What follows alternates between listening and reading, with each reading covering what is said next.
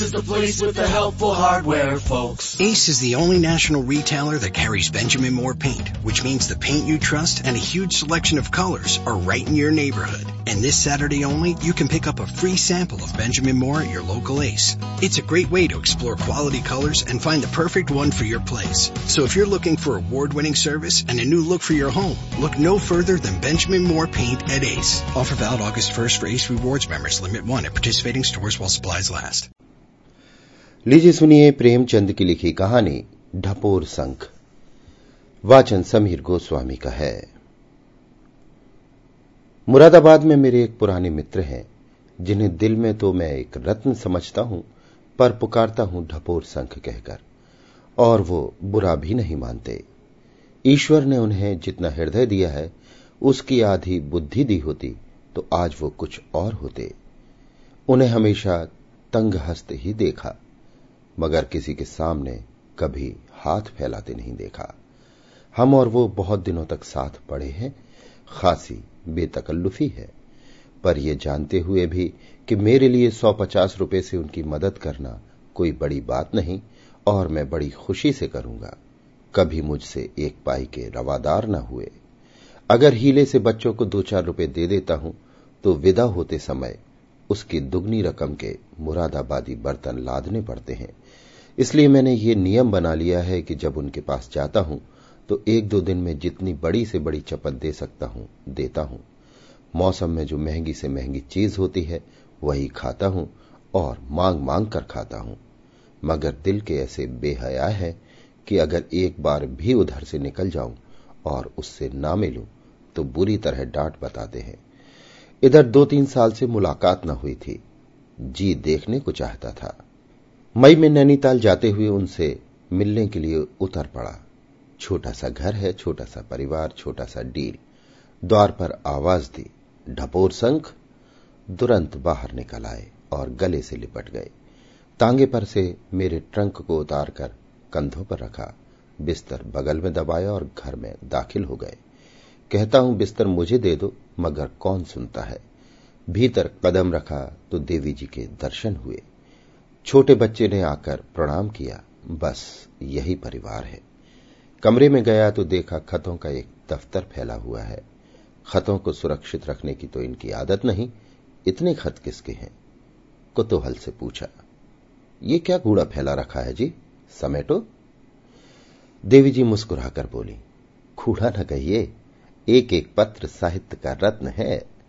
आप तो इधर आए नहीं, इनके एक नए मित्र पैदा हो गए। ये उन्हीं के कर कमलों का प्रसाद है। ढपोर संख ने अपनी नन्ही नन्ही आँखें सिकोड़कर कहा, तुम उसके नाम से क्यों इतना जलती हो? मेरी समझ में नहीं आता। अगर तुम्हारे दो चार सौ रुपए उस पर आते हैं तो उनका देनदार मैं हूँ। वो भी अभी जीता जागता है। किसी को बेईमान क्यों समझती हो? ये क्यों नहीं समझती कि उसे अभी सुविधा नहीं है? और फिर दो चार सौ रुपए एक मित्र के हाथों डूब ही जाए तो क्यों रो? माना हम गरीब हैं, दो चार सौ रुपए हमारे लिए दो चार लाख से कम नहीं, लेकिन खाया तो एक मित्र ने।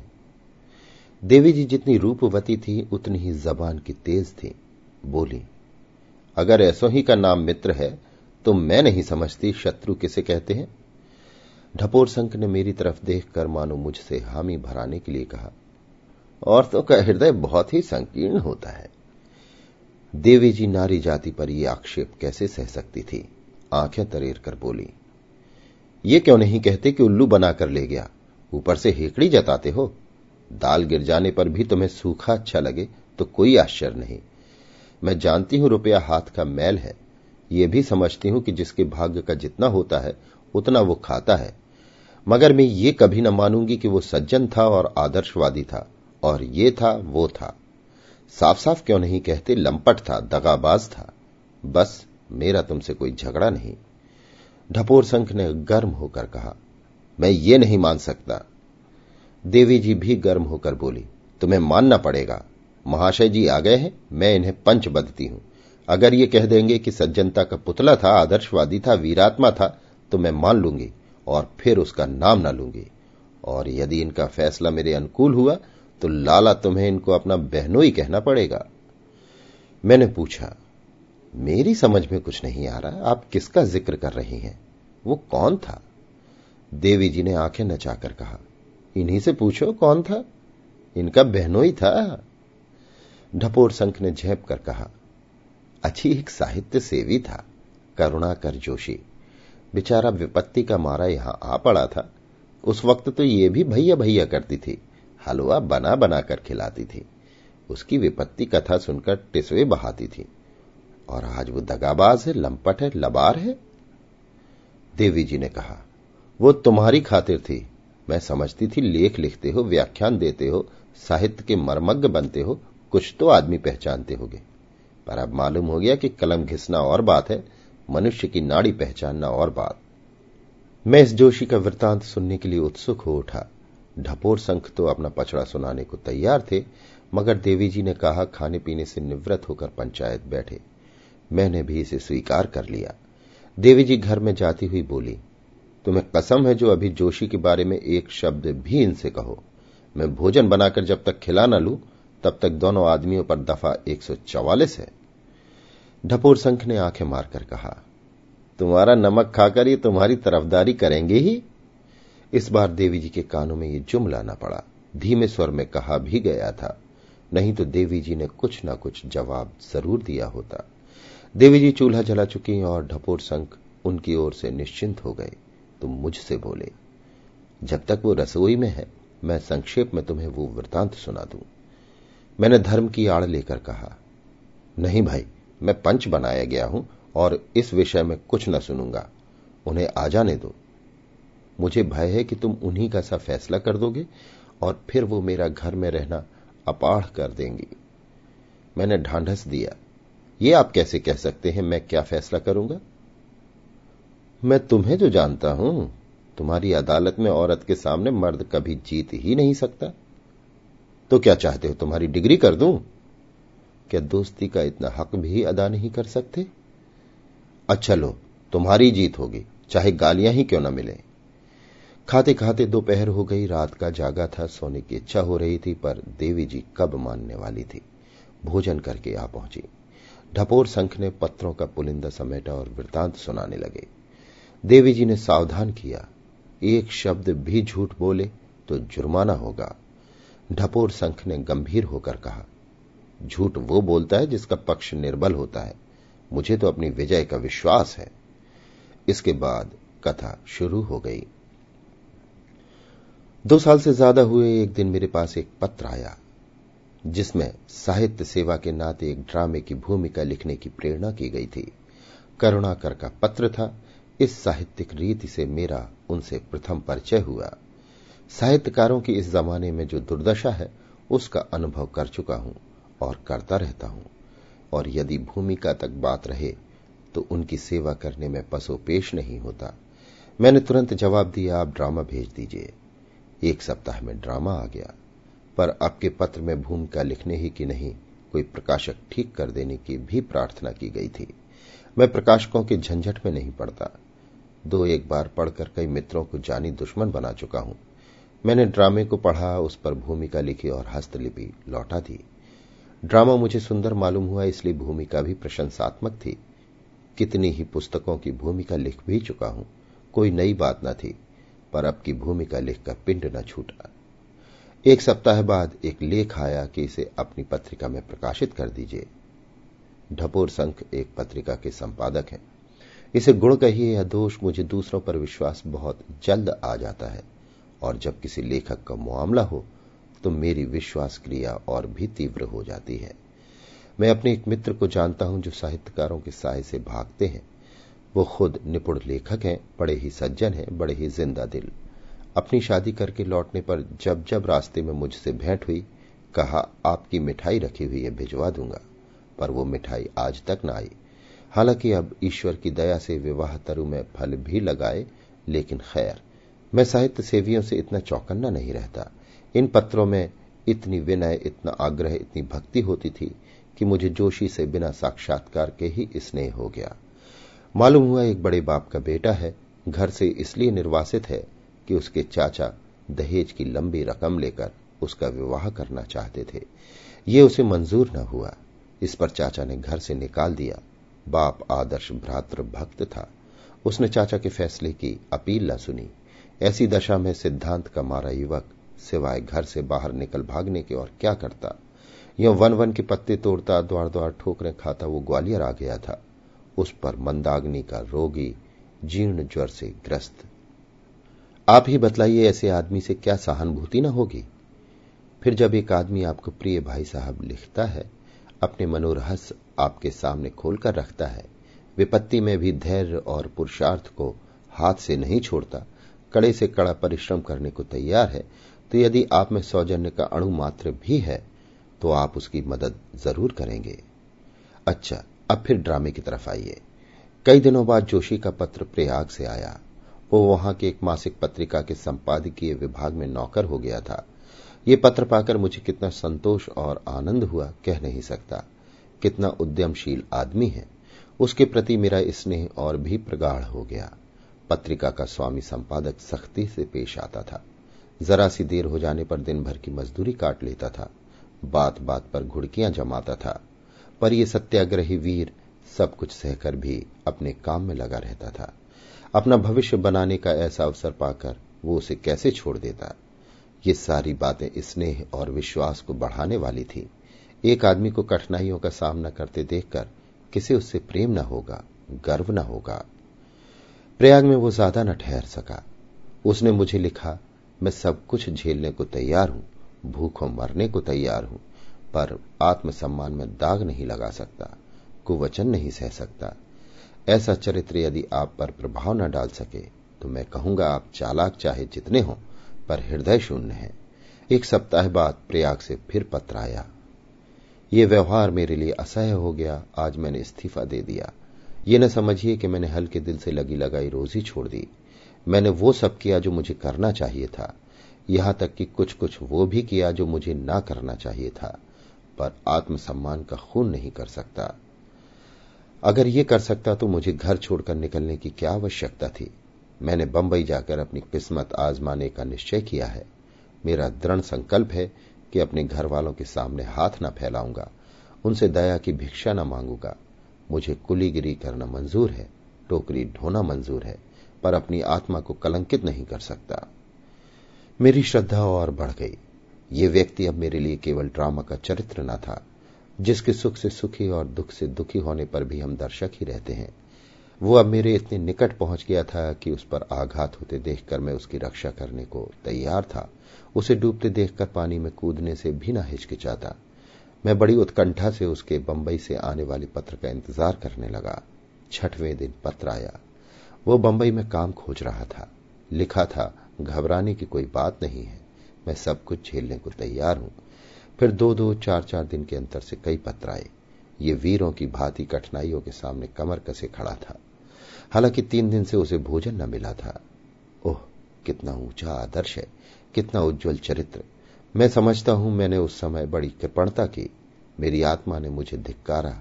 ये बेचारा इतने कष्ट सह रहा है और तुम बैठे देख रहे हो। क्यों उसके पास कुछ रुपए नहीं भेजते? मैंने आत्मा के कहने पर अमल न किया, पर अपनी बेदर्दी पर खिन्न अवश्य था। जब कई दिन की बेचैनी भरे हुए इंतज़ार के बाद ये समाचार आया कि वो एक साप्ताहिक पत्र के संपादकीय विभाग में जगह पा गया है तो मैंने आराम की सांस ली और ईश्वर को सच्चे दिल से धन्यवाद दिया। साप्ताहिक में जोशी के लेख निकलने लगे। उन्हें पढ़कर मुझे गर्व होता था, कितने सजीव, कितने विचार से भरे लेख थे। उसने मुझसे भी लेख मांगे, पर मुझे अवकाश न था, क्षमा मांगी। हालाँकि इस अवसर पर उसको प्रोत्साहन न देने पर मुझे बड़ा खेद होता था, लेकिन शायद बाधाएँ हाथ धोकर उसके पीछे पड़ी थी। पत्र के ग्राहक कम थे, चंदे और डोनेशन से काम चलता था। रुपए हाथ आते थे तो कर्मचारियों को थोड़ा थोड़ा मिल जाता, नहीं आसरा लगाए काम करते रहते। इस दशा में गरीब ने तीन महीने काटे होंगे। आशा थी तीन महीने का हिसाब होगा तो अच्छी रकम हाथ लगेगी। मगर वहाँ सूखा जवाब मिला। स्वामी ने टाट उलट दिया। पत्र बंद हो गया और कर्मचारियों को अपना सा मुँह लिए विदा होना पड़ा। स्वामी की सज्जनता में संदेह नहीं, लेकिन रुपए कहाँ से लाता? सज्जनता के नाते लोग आधे वेतन पर काम कर सकते थे, लेकिन पेट बाँध कर काम करना कम मुमकिन था। और फिर बंबई का खर्च, बेचारे जोशी को फिर ठोकरें खानी पड़ी। मैंने खत पढ़ा तो बहुत दुख हुआ। ईश्वर ने मुझे इस योग्य न बनाया, नहीं बेचारा क्यों पेट के लिए यो मारा मारा फिरता। अब की बार बहुत हैरान न होना पड़ा। किसी मिल में गांठों पर नंबर लिखने का काम मिल गया। एक रुपया रोज मजूरी थी। बंबई में एक रुपया इधर के चार आने बराबर समझो। कैसे उसका काम चलता था, ईश्वर ही जाने। कई दिन के बाद एक लंबा पत्र आया। एक जर्मन एजेंसी उसे रखने पर तैयार थी। अगर तुरंत सौ रुपए की जमानत दे सके। एजेंसी यहाँ की फौजों में जूते, सिगार, साबुन आदि सप्लाई करने का काम करती थी। अगर ये जगह मिल जाती तो उसके दिन आराम से कटने लगते। लिखा था, अब ज़िंदगी से तंग आ गया हूँ। हिम्मत ने जवाब दे दिया। आत्महत्या करने के सिवा और कोई उपाय नहीं सूझता। केवल माता जी की चिंता है रो रो कर प्राण दे देंगी। पिताजी के साथ उन्हें शारीरिक सुखों की कमी नहीं। पर मेरे लिए उनकी आत्मा तड़पती रहती है। मेरी यही अभिलाषा है कि कहीं बैठने का ठिकाना मिल जाता तो एक बार उन्हें साथ रखकर उनकी जितनी सेवा हो सकती करता। इसके सिवा मुझे कोई इच्छा नहीं है, लेकिन जमानत कहाँ से लाऊं? बस कल का दिन और है, परसों कोई दूसरा उम्मीदवार जमानत देकर ये ले लेगा और मैं ताकता रह जाऊँगा। एजेंट मुझे रखना चाहता है, लेकिन अपने कार्यालय के नियमों को क्या करे? इस पत्र ने मेरी कृपण प्रकृति को भी वशीभूत कर लिया। इच्छा हो जाने पर कोई न कोई राह निकल आती है। मैंने रुपए भेजने का निश्चय कर लिया। अगर इतनी मदद से एक युवक का जीवन सुधर रहा हो तो कौन ऐसा है जो मुँह छिपा ले? इससे बड़ा रुपयों का और क्या सदुपयोग हो सकता है? हिंदी में कलम घिसने वालों के पास इतनी बड़ी रकम जरा मुश्किल ही से निकलती। पर संयोग से उस वक्त मेरे कोष में रुपए मौजूद थे। मैं इसके लिए अपनी कृपणता का ऋणी हूँ। देवी जी की सलाह ली। वो बड़ी खुशी से राज़ी हो गई। हालाँकि अब सारा दोष मेरे ही सिर मढ़ा जाता है। कल रुपयों का पहुँचना आवश्यक था, नहीं तो अफसर हाथ से निकल जाएगा। मनी ऑर्डर तीन दिन में पहुंचेगा। तुरंत तार घर गया और तार से रुपए भेज दिए। जिसने बरसों की कतर ब्योत के बाद इतने रुपए जोड़े हों और जिसे भविष्य भी अभावमय ही दिखता हो, वही उस आनंद का अनुभव कर सकता है जो इस समय मुझे हुआ। सेठ अमीर चंद को दस लाख का दान करके भी इतना आनंद न हुआ होगा। दिया तो मैंने ऋण समझ कर ही, पर वो दोस्ती का ऋण था, जिसका अदा होना स्वप्न का यथार्थ होना है। उस पत्र को मैं कभी न भूलूँगा जो धन्यवाद के रूप में चौथे दिन मुझे मिला। कैसे सच्चे उद्गार थे। एक एक शब्द अनुग्रह में डूबा हुआ। मैं उसे साहित्य की एक चीज़ समझता हूँ। देवी जी ने चुटकी ली। सौ रुपए में उससे बहुत अच्छा पत्र मिल सकता है। ढपोर संख ने कुछ जवाब न दिया। कथा कहने में तन्मय थे। बंबई में वो किसी प्रसिद्ध स्थान पर ठहरा था। केवल नाम और पोस्ट बॉक्स लिखने ही से उसे पत्र मिल जाता था। वहाँ से कई पत्र आए वो प्रसन्न था। देवी जी बोली, प्रसन्न क्यों ना होता? कंपे में एक चिड़िया जो फंस गई थी। ढपोर संख ने चिढ़कर कहा, या तुम मुझे कहने दो, या तुम कहो। बीच में मत बोलो। बंबई से कई दिन बाद एक पत्र आया कि एजेंसी ने उसके व्यवहार से प्रसन्न होकर उसे काशी में नियुक्त कर दिया, और वो काशी आ रहा है। उसे वेतन के उपरांत भत्ता भी मिलेगा। काशी में उसके एक मौसा थे, जो वहाँ के प्रसिद्ध डॉक्टर थे, पर वो उनके घर न उतरकर अलग ठहरा। इससे उसके आत्मसम्मान का पता चलता है। मगर एक महीने में काशी से उसका जी भर गया। शिकायत से भरे पत्र आने लगे सुबह से शाम तक फौजी आदमियों की खुशामद करनी पड़ती है। सुबह का गया गया दस बजे रात को घर आता हूँ। उस वक्त अकेला अंधेरा घर देखकर चित्त दुख से भर जाता है। किससे बोलूँ, किससे हंसूं? बाज़ार की पूरियाँ खाते खाते तंग आ गया हूँ। मैंने समझा था अब कुछ दिन चैन से कटेंगे, लेकिन मालूम होता है अभी किस्मत में ठोकरें खाना लिखा है। मैं इस तरह जीवित नहीं रह सकता। रात रात भर पड़ा रोता रहता हूँ, आधी। मुझे इन पत्रों में वो अपने आदर्श से गिरता हुआ मालूम हुआ। मैंने उसे समझाया, लगी रोजी न छोड़ो, काम किए जाओ। जवाब आया, मुझसे अब यहाँ नहीं रहा जाता, फौजियों का व्यवहार असह है। फिर मैनेजर साहब मुझे रंगून भेज रहे हैं, और रंगून जाकर मैं बच नहीं सकता। मैं कोई साहित्यिक काम करना चाहता हूँ, कुछ दिन आपकी सेवा में रहना चाहता हूँ। मैं इस पत्र का जवाब देने ही जा रहा था कि फिर पत्र आया। मैं कल देहरादून एक्सप्रेस से आ रहा हूँ। दूसरे दिन वो आ पहुँचा। दुबला सा आदमी, सांवला रंग, लंबी मूछ बड़ी बड़ी आँखें, अंग्रेज़ी वेश, साथ में कई चमड़े के ट्रंक, एक सूटकेस, एक होल डाल मैं तो उसका ठाट देखकर दंग रह गया। देवी जी ने टिप्पणी की। फिर भी तो न चेते? मैंने समझा था गाढ़ी का कुर्ता, चप्पल, ज़्यादा से ज़्यादा फाउंटेन पेन वाला आदमी होगा। मगर ये महाशय तो पूरे साहब बहादुर निकले। मुझे इस छोटे से घर में उन्हें ठहराते हुए संकोच हुआ। देवी जी से बिना बोले न रहा गया। आते ही श्री चरणों पर सिर तो रख दिया। अब और क्या चाहते थे? ढपोर संख अब की मुस्काए। देखो श्यामा बीच बीच में मत टोको। अदालत की प्रतिष्ठा ये कहती है कि अभी चुपचाप सुनती जाओ। जब तुम्हारी बारी आए तो जो चाहे कहना। फिर सिलसिला शुरू हुआ था। तो दुबला पतला मगर बड़ा फुर्तीला बातचीत में बड़ा चतुर, एक जुमला अंग्रेज़ी बोलता, एक जुमला हिंदी, और हिंदी अंग्रेज़ी की खिचड़ी जैसे आप जैसे सब लोग बोलते हैं। बातचीत शुरू हुई। आपके दर्शनों की बड़ी इच्छा थी। मैंने जैसा अनुमान किया था वैसा ही आपको देखा। बस अब मालूम हो रहा है कि मैं भी आदमी हूँ। इतने दिनों तक कैदी था, मैंने कहा। तो क्या इस्तीफा दे दिया? नहीं, अभी तो छुट्टी लेकर आया हूँ। अभी इस महीने का वेतन भी नहीं मिला। मैंने लिख दिया है, यहाँ के पते से भेज दें। नौकरी तो अच्छी है, मगर काम बहुत करना पड़ता है, और मुझे कुछ लिखने का अवसर नहीं मिलता। खैर, रात को मैंने इसी कमरे में उन्हें सुलाया। दूसरे दिन यहाँ के एक होटल में प्रबंध कर दिया। होटल वाले पेश की रुपए ले लेते हैं। जोशी के पास रुपए न थे, मुझे तीस रुपए देने पड़े। मैंने समझा, इसका वेतन तो आता ही होगा, ले लूँगा। यहाँ मेरे एक माथुर मित्र हैं। उनसे भी मैंने जोशी का ज़िक्र किया था। उसके आने की खबर पाते ही होटल दौड़े। दोनों में दोस्ती हो गई। जोशी दो तीन बार दिन में एक बार रात को ज़रूर आते और खूब बातें करते।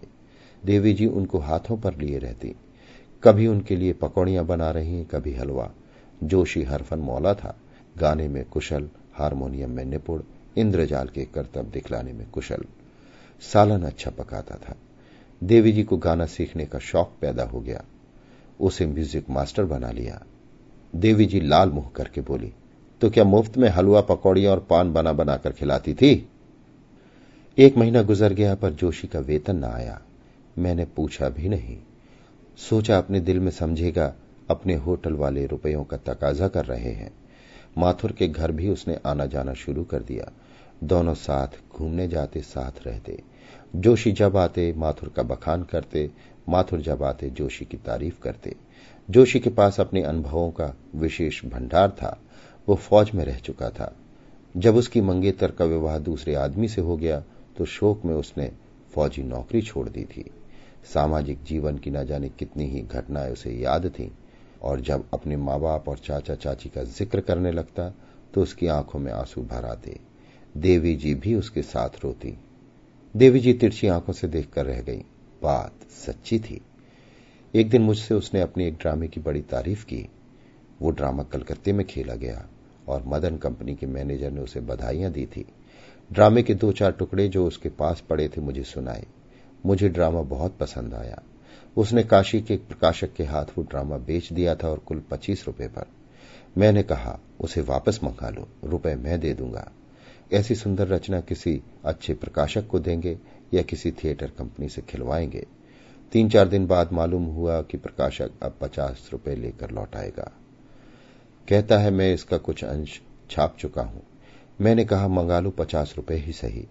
ड्रामा वीपी से वापस आया। मैंने पचास रुपए दे दिए। महीना खत्म हो रहा था। होटल वाले दूसरा महीना शुरू होते ही रुपए पेशगी मांगेंगे।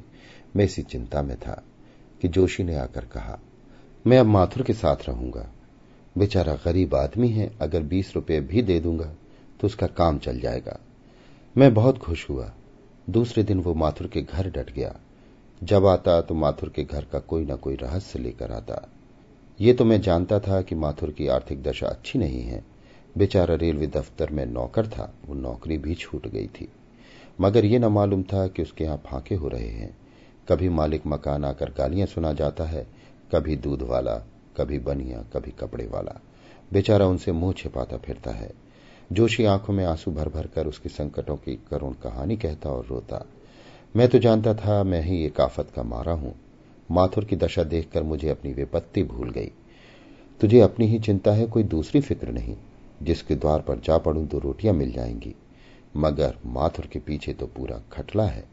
माँ, दो विधवा बहनें, एक भांजी, दो भांजे, एक छोटा भाई। इतने बड़े परिवार के लिए पचास रुपये तो केवल रोटी दाल के लिए चाहिए। माथुर सच्चा वीर है, देवता है जो इतने बड़े परिवार का पालन कर रहा है। वो अब अपने लिए नहीं, माथुर के लिए दुखी था। देवी जी ने टीका की। जब ही माथुर की भांजी पर डोरे डाल रहा था, दुख का भार कैसे हल्का करता? ढपोर संख ने बिगड़कर कहा अच्छा तो अब तुम ही कहो। मैंने समझाया। तुम तो यार जरा जरा सी बात पर तिना कुटते हो। क्या तुम समझते हो ये फुलझड़ियाँ मुझे न्याय पथ से विचलित कर देंगी? फिर कहानी शुरू हुई। एक दिन आकर बोला, आज मैंने माथुर के उद्धार का उपाय सोच निकाला। मेरे एक माथुर मित्र बैरिस्टर हैं।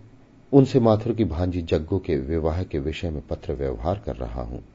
उसकी एक विधवा बहन को दोनों बच्चों के साथ ससुराल भेज दूँगा।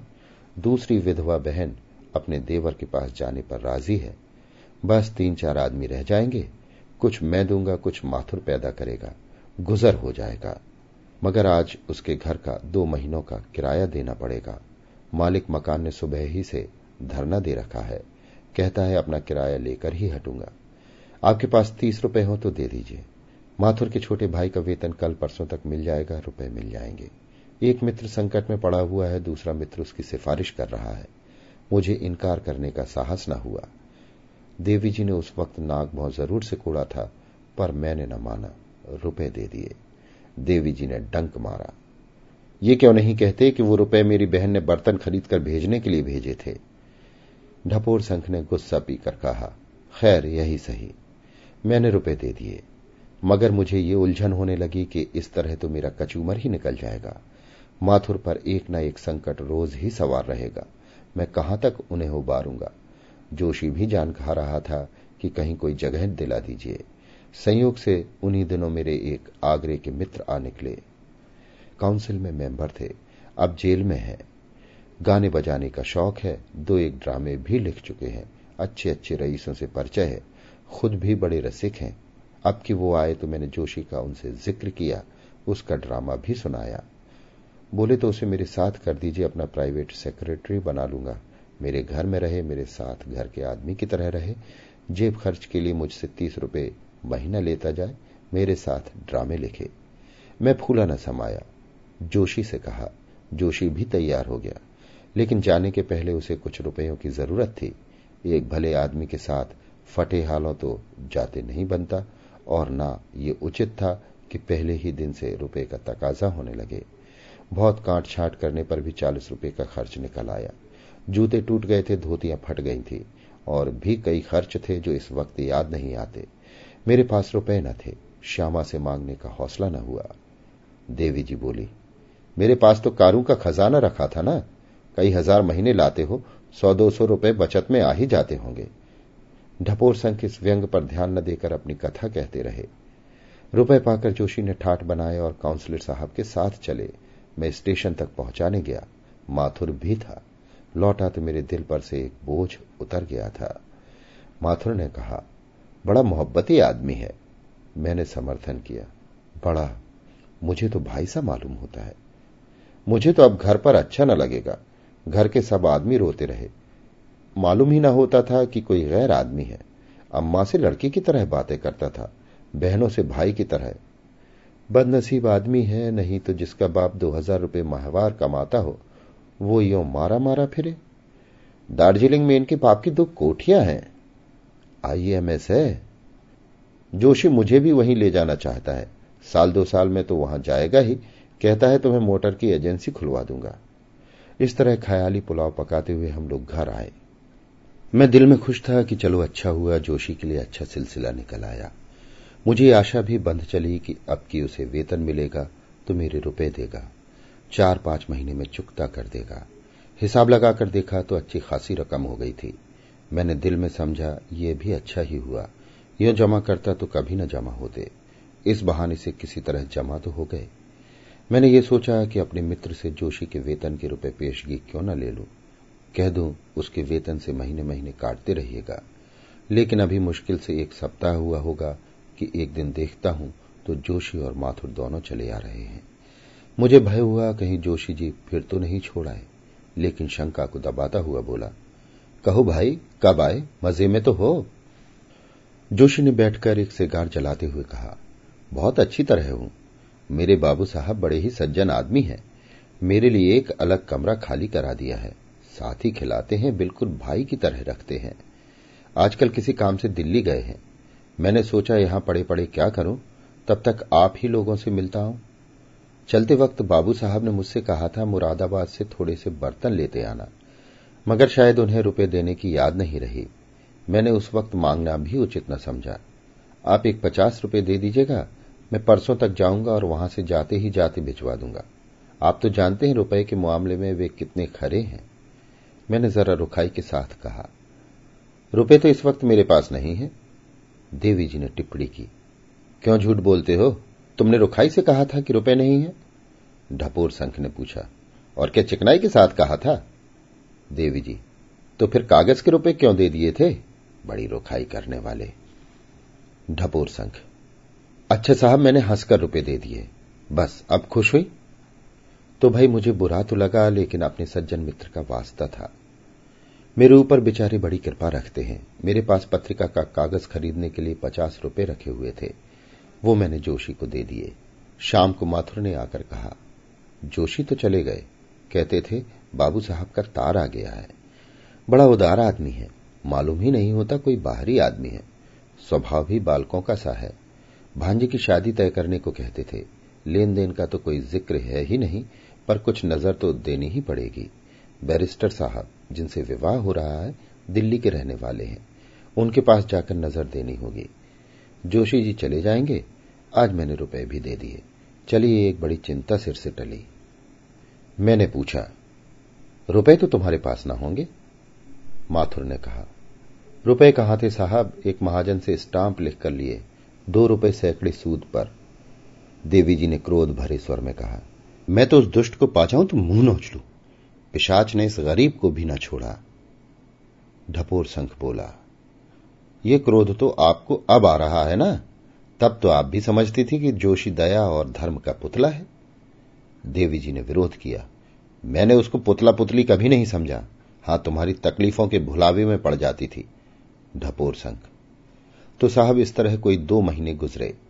इस बीच में भी जोशी दो तीन बार आए, मगर मुझसे कुछ मांगे नहीं। हाँ, अपने बाबू साहब के संबंध में तरह तरह की बातें की, जिससे मुझे दो चार गल्प लिखने की सामग्री मिल गई। मई का महीना था, एक दिन प्रातःकाल जोशी आ पहुँचे। मैंने पूछा तो मालूम हुआ उनके बाबू साहब नैनीताल चले गए। इन्हें भी लिए जाते थे, पर उन्होंने हम लोगों के साथ यहाँ रहना अच्छा समझा और चले आए। देवी जी ने फुलझड़ी छोड़ी। कितना त्यागी था बेचारा। नैनीताल की बहार छोड़कर यहाँ गर्मी में प्राण देने चला आया। ढपोर संख ने इसकी ओर कुछ ध्यान न देकर कहा, मैंने पूछा, कोई नई बात तो नहीं हुई वहाँ? जोशी ने हंसकर कहा, भाग्य में तो नई नई विपत्तियाँ लिखी हैं, उनसे कैसे जान बच सकती है? अब की भी एक नई विपत्ति से पड़ी। ये कहिए, आपका आशीर्वाद था, जान बच गई। नहीं तो अब तक जमुना जी में बहा चला जाता होता। एक दिन जमुना किनारे सैर करने चला गया। वहाँ तैराकी का मैच था। बहुत से आदमी तमाशा देखने आए हुए थे। मैं भी एक जगह खड़ा होकर देखने लगा। मुझसे थोड़ी दूर पर एक और महाशय एक युवती के साथ खड़े थे। मैंने बातचीत की तो मालूम हुआ मेरी ही बिरादरी के हैं। ये भी मालूम हुआ मेरे पिता और चाचा दोनों ही से उनका परिचय है। मुझसे स्नेह की बातें करने लगे। तुम्हें इस तरह ठोकरे खाते तो बहुत दिन हो गए। क्यों नहीं चले जाते अपने माँ बाप के पास? माना कि उनका लोक व्यवहार तुम्हें पसंद नहीं, लेकिन माता पिता का पुत्र पर कुछ न कुछ अधिकार तो होता है। तुम्हारी माताजी को कितना दुख हो रहा होगा। सहसा एक युवक किसी तरह से आ निकला और वृद्ध महाशय तथा युवती को देखकर बोला, आपको शर्म नहीं आती कि आप अपनी युवती कन्या को इस तरह मेले में लिए खड़े हैं? वृद्ध महाशय का मुँह जरा सा निकल आया और युवती तुरंत घूंघट निकालकर पीछे हट गई। मालूम हुआ कि उसका विवाह इसी युवक से ठहरा हुआ है। वृद्ध, उदार, सामाजिक विचारों के आदमी थे, पर्दे के कायल न थे। युवक वयस में युवक होकर भी खूसट विचारों का आदमी था। पर्दे का कट्टर पक्षपाती। वृद्ध थोड़ी देर तक तो अपराधी भाव से बातें करते रहे, पर युवक प्रतिक्षण गर्म हो जाता था। आखिर बूढ़े बाबा भी तेज हुए। युवक ने आँखें निकालकर कहा, मैं ऐसी निर्लज्जा से विवाह करना अपने लिए अपमान की बात समझता हूँ। वृद्ध ने क्रोध से कांपते हुए स्वर में कहा, और मैं तुम जैसे लंपट से अपनी कन्या का विवाह करना लज्जा की बात समझता हूँ। युवक ने क्रोध के आवेश में वृद्ध का हाथ पकड़कर धक्का दिया। बातों से न जीत कर अब वो हाथों से काम लेना चाहता था। वृद्ध धक्का खाकर गिर पड़े। मैंने लपक कर उन्हें उठाया और युवक को डांटा। वो वृद्ध को छोड़कर मुझसे लिपट गया। मैं कोई कुश्तीबाज तो हूँ नहीं, वो लड़ना जानता था। मुझे उसने बात की बात में गिरा दिया और मेरा गला दबाने लगा। कई आदमी जमा हो गए। जब तक कुश्ती होती रही, लोग कुश्ती का आनंद उठाते रहे। लेकिन जब देखा मामला संगीन हुआ जाता है तो तुरंत बीच बचाव कर दिया। युवक बूढ़े बाबा से जाते जाते कह गया, तुम अपनी लड़की को वैश्य बनाकर बाज़ार में घुमाना चाहते हो तो अच्छी तरह घुमाओ। मुझे अब उसे विवाह नहीं करना है। वृद्ध चुपचाप खड़े थे और युवती रो रही थी। भाई साहब, तब मुझसे ना रहा गया। मैंने कहा, महाशय, आप मेरे पिता के तुल्य हैं और मुझे जानते हैं। यदि आप मुझे इस योग्य समझे तो मैं इन देवी जी को अपनी हृदयश्वरी बनाकर अपने को धन्य समझूँगा। मैं जिस दशा में हूँ, आप देख रहे हैं। संभव है मेरा जीवन इसी तरह कट जाए, लेकिन श्रद्धा, सेवा और प्रेम यदि जीवन को सुखी बना सकता है तो मुझे विश्वास है कि देवी के प्रति मुझमें इन भावों की कमी न रहेगी। बूढ़े बाबा ने गदगद होकर मुझे कंठ से लगा लिया। उसी क्षण मुझे अपने घर ले गए। भोजन कराया और विवाह का सगुन कर दिया। मैं एक बार युवती से मिलकर उसकी सम्मति लेना चाहता था। बूढ़े बाबा ने मुझे इसकी सहर्ष अनुमति दे दी। युवती से मिलकर मुझे ज्ञात हुआ कि वो रमणियों में रत्न है। मैं उसकी बुद्धिमत्ता देखकर चकित हो गया। मैंने अपने मन में जिस सुंदरी की कल्पना की थी, वो उससे हूबहू मिलती है। मुझे उतनी ही देर में विश्वास हो गया कि मेरा जीवन उसके साथ सुखी होगा। मुझे अब आशीर्वाद दीजिए। युवती आपकी पत्रिका बराबर पढ़ती है और आपसे उसे बड़ी श्रद्धा है। जून में विवाह होना निश्चित हुआ है। मैंने स्पष्ट कह दिया कि मैं जेवर कपड़े नाम मात्र को लाऊँगा, ना कोई धूमधाम ही करूँगा। वृद्धा ने कहा, मैं तो स्वयं ही कहने वाला था। मैं कोई तैयारी नहीं चाहता, न धूमधाम की मुझे इच्छा है। जब मैंने आपका नाम लिया कि वो मेरे बड़े के तुल्य हैं तो वो बहुत प्रसन्न हुए। आपके लेखों को वो बड़े आदर से देखते हैं। मैंने कुछ खिन्न होकर कहा, ये तो सब कुछ है, लेकिन इस समय तुम्हें विवाह करने की सामर्थ्य भी नहीं है। और कुछ न हो तो पचास रुपए की बंधी हुई आमदनी तो होनी ही चाहिए। जोशी ने कहा, भाई साहब, मेरा उद्धार विवाह ही से होगा। मेरे घर से निकलने का कारण भी विवाह ही था और घर वापस जाने का कारण भी विवाह ही होगा। जिस समय प्रमिला हाथ बांधे हुए जाकर पिताजी के चरणों में गिर पड़ेगी, उनका पाषाण हृदय भी पिघल जाएगा। समझेंगे, विवाह तो हो ही चुका, अब वधु पर क्यों जुल्म किया जाए? जब उसे आश्रय मिल जाएगा तो मुझे झक मारकर बुलाएँगे। मैं इसी जिद पर घर से निकला था कि अपना विवाह अपनी इच्छा अनुसार बिना कुछ लिए दिए करूँगा, और वो मेरी प्रतिज्ञा पूरी हुई जा रही है। प्रेमिला इतनी चतुर है कि वो मेरे घर वालों को चुटकियों में मना लेगी। मैंने तमखीना लगा लिया है। कुल तीन सौ रुपये खर्च होंगे, और यही तीन चार सौ रुपये मुझे ससुराल से मिलेंगे। मैंने सोचा है प्रमिला को पहले यहाँ लाऊँगा, यहीं से वो मेरे घर पत्र लिखेगी, और आप देखिएगा, तीसरे ही दिन चचा साहब गहनों की पिटारी लिए आ पहुँचेंगे। विवाह हो जाने पर वो कुछ नहीं कर सकते, इसलिए मैंने विवाह की खबर नहीं दी। मैंने कहा, लेकिन मेरे पास तो कुछ भी नहीं है भाई, मैं तीन सौ रुपये कहाँ से लाऊँगा? जोशी ने कहा, तीन सौ रुपये नकद थोड़े ही लगेंगे। कोई सौ रुपए के कपड़े लगेंगे, सौ रुपए की दो एक सोहाग की चीज़ें बनवा लूँगा और सौ रुपए राह खर्च समझ लीजिए। उनका मकान काशीपुर में है, वहीं से विवाह करेंगे।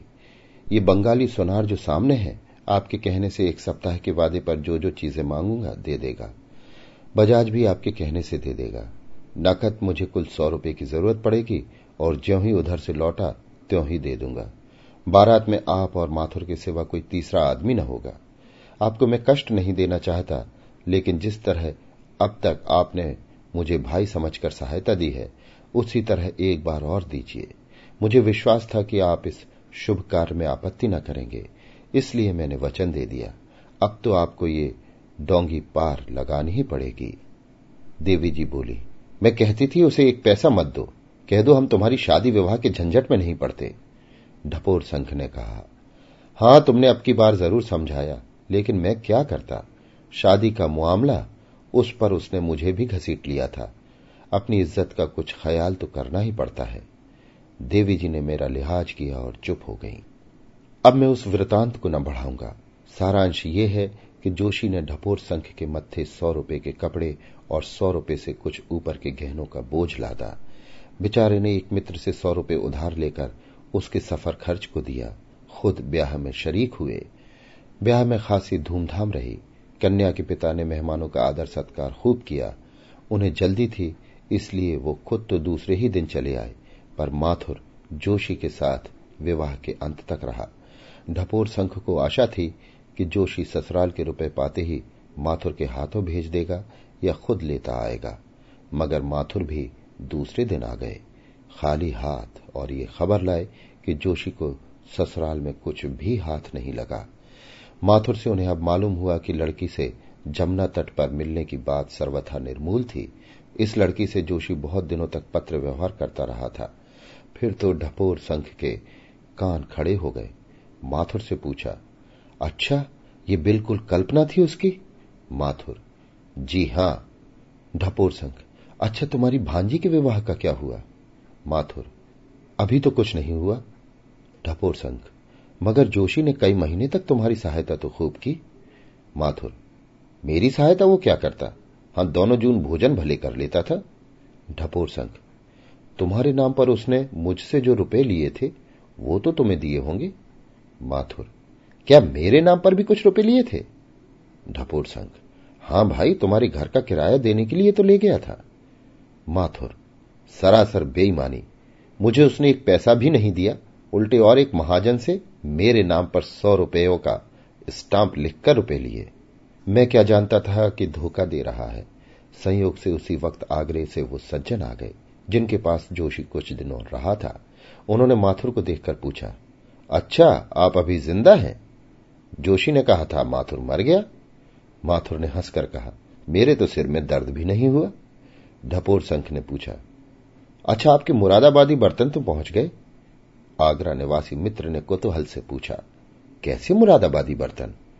वही जो आपने जोशी के मार्फत मंगवाए थे? मैंने कोई चीज़ उसके मार्फत नहीं मंगवाई। मुझे ज़रूरत होती तो आपको सीधा न लिखता। माथुर ने हंसकर कहा तो ये रुपए भी उसने हजम कर लिए आगरा निवासी मित्र बोले, मुझसे भी तो तुम्हारी मृत्यु के बहाने सौ रुपए लाया था।